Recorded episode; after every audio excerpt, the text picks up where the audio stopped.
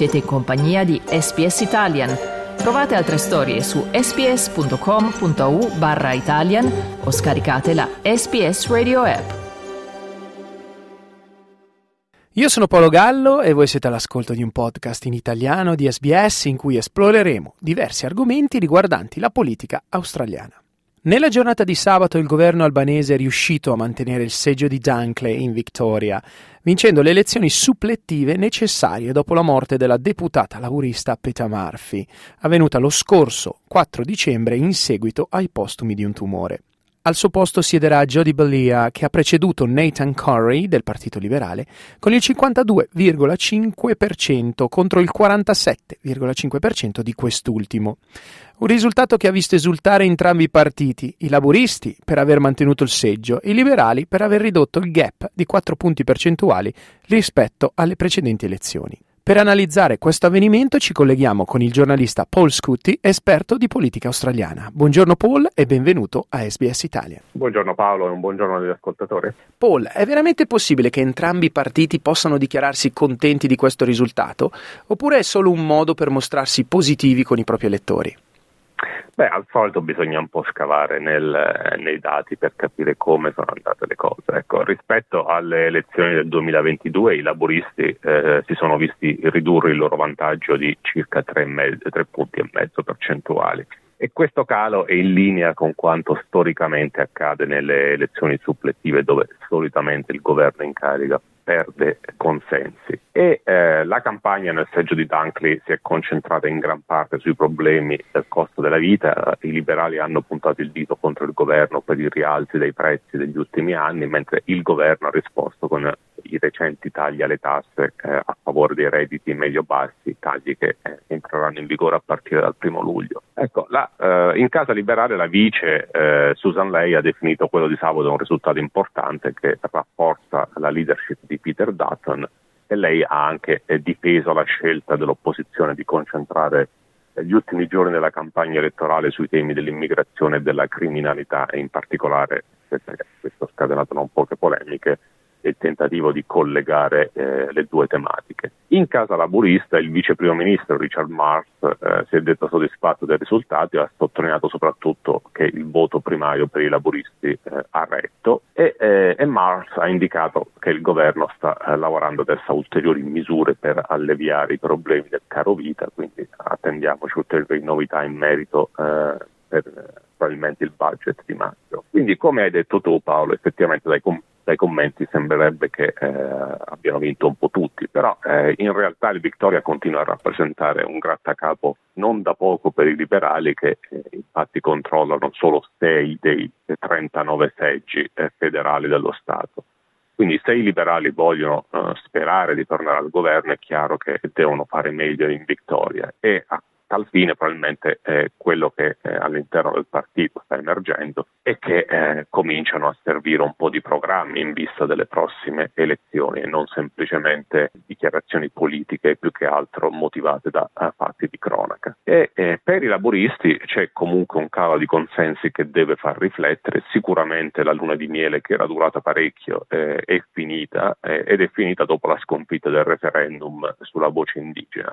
Da allora il governo ha faticato un po' a controllare il dibattito. I tagli alle tasse annunciate eh, a gennaio hanno sicuramente aiutato, però il budget di maggio adesso diventa ancora più importante per eh, gettare le basi per la campagna elettorale dell'anno prossimo. Quando sarà il prossimo match tra i due partiti? Al momento c'è, c'è, anche un'altra elezione supplettiva che è quella eh, che, eh, nel, nel seggio di Cook in New South Wales che si è liberato dopo le dimissioni del dell'ex primo ministro Scott Morrison, però eh, in questo caso effettivamente non si tratterà davvero di una sfida perché è un seggio eh, che i liberali eh, detengono con un vantaggio piuttosto consistente, quindi non aspettiamoci davvero una campagna eh, così importante come è stata questa invece nel seggio di Dunkley. E io ricordo agli ascoltatori di SBS Italian che siamo in collegamento con il giornalista Paul Scutti con cui stiamo analizzando gli ultimi avvenimenti che riguardano la politica interna australiana. Passando alla politica relativa all'immigrazione, fanno discutere le dichiarazioni di Dan Tian, portavoce dell'immigrazione per l'opposizione, che durante un'intervista all'emittente ABC ha affermato che i livelli di immigrazione in Australia sono troppo alti e che il paese non può sostenere gli 1.6 milioni di immigrati che si prevede entreranno nel paese nei prossimi quattro anni. Come dobbiamo leggere queste dichiarazioni di Tian, tenendo anche conto del fatto che quando gli è stato chiesto quale fosse l'eventuale piano dei liberali per gestire questa ondata migratoria è stato vago, rimandando il tutto alle prossime elezioni? Ecco, è quello un po' il problema che, eh, a cui ho accennato in precedenza, cioè al fatto che al momento i liberali comunque siano in grado di sottolineare eh, problemi importanti però allo stesso tempo non sono ancora in grado di presentare eh, delle proposte alternative a quelle, eh, a quelle, del governo. Quindi Dian ha, sotto, eh, ha, sottolineato il fatto che sì, i numeri migratori sono molto alti, lo scorso anno finanziario il saldo ha raggiunto eh, 510.000 persone, che è un dato record causato soprattutto eh, dal ritorno di studenti internazionali, lavoratori qualificati e working holiday visa dopo la pandemia. Per quest'anno il governo prevede che i numeri dovrebbero scendere a 375.000 per poi calare ulteriormente a 250.000 nel 2024-2025. Si tratta però di numeri eh, importanti e Tian ha in particolare sottolineato che eh, gli studenti internazionali, il numero degli studenti internazionali andrebbe assolutamente ridotto. Gli ultimi dati però indicano che questo calo è effettivamente già in corso. Storicamente il Dipartimento dell'Immigrazione approva 9 permessi studenteschi su 10, però negli ultimi mesi questo numero è sceso a 8 su 10. È un calo questo che ha già fatto scattare l'allarme tra le università che dipendono in buona parte dagli introiti generati dagli studenti stranieri. Quindi ci sono sempre queste eh, il governo si trova eh, spesso appunto tra due fuochi, la, eh, la comunità che, eh, o il Partito Liberale che chiede una riduzione dei numeri, le università che invece non ne vogliono sapere e eh, vedremo quello che accadrà eh, nei prossimi mesi, però sicuramente in casa liberale è probabilmente arrivato il momento di cominciare a mettere giù delle politiche da presentare alle prossime elezioni che comunque non sono eh, volontane.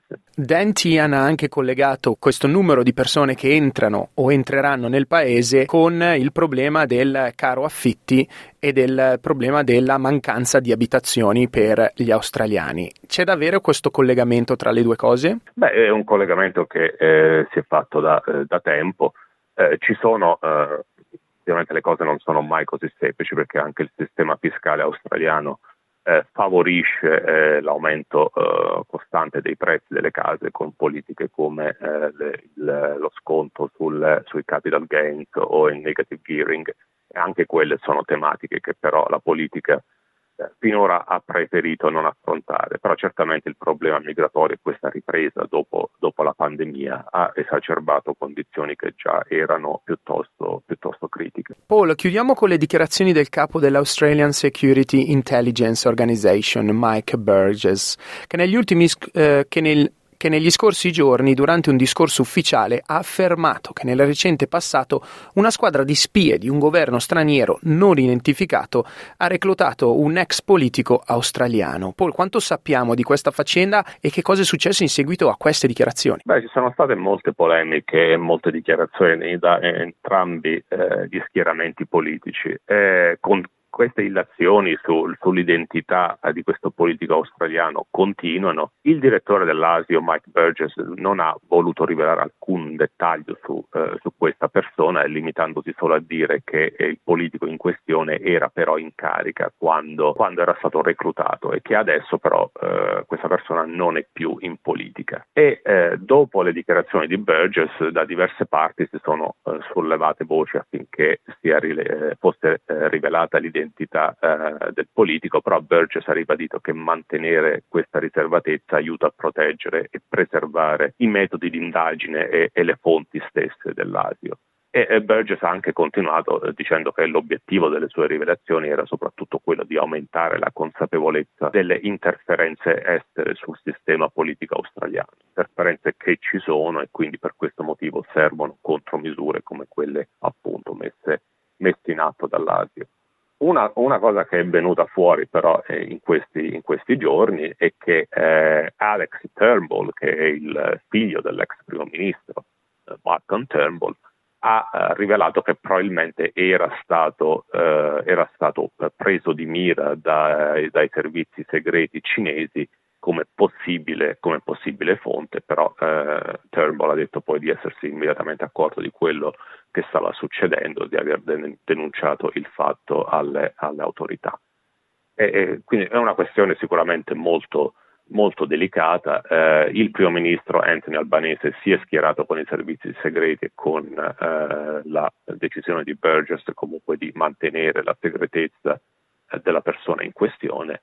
Eh, invece i liberali hanno chiesto che l'identità sia rivelata, in particolare è intervenuto eh, l'ex eh, ministro del tesoro Joe Hockey, eh, che è anche stato ambasciatore eh, dell'Australia a Washington, eh, che ha chiesto invece a, ai servizi segreti di, di svelare i dettagli. Paul, grazie mille per il tuo tempo e per il tuo intervento e ti auguro una buona giornata. Grazie a voi, a risentirci. Volete ascoltare altre storie come questa? Potete trovarle su Apple Podcasts, Google Podcasts, Spotify o ovunque scarichiate i vostri podcast.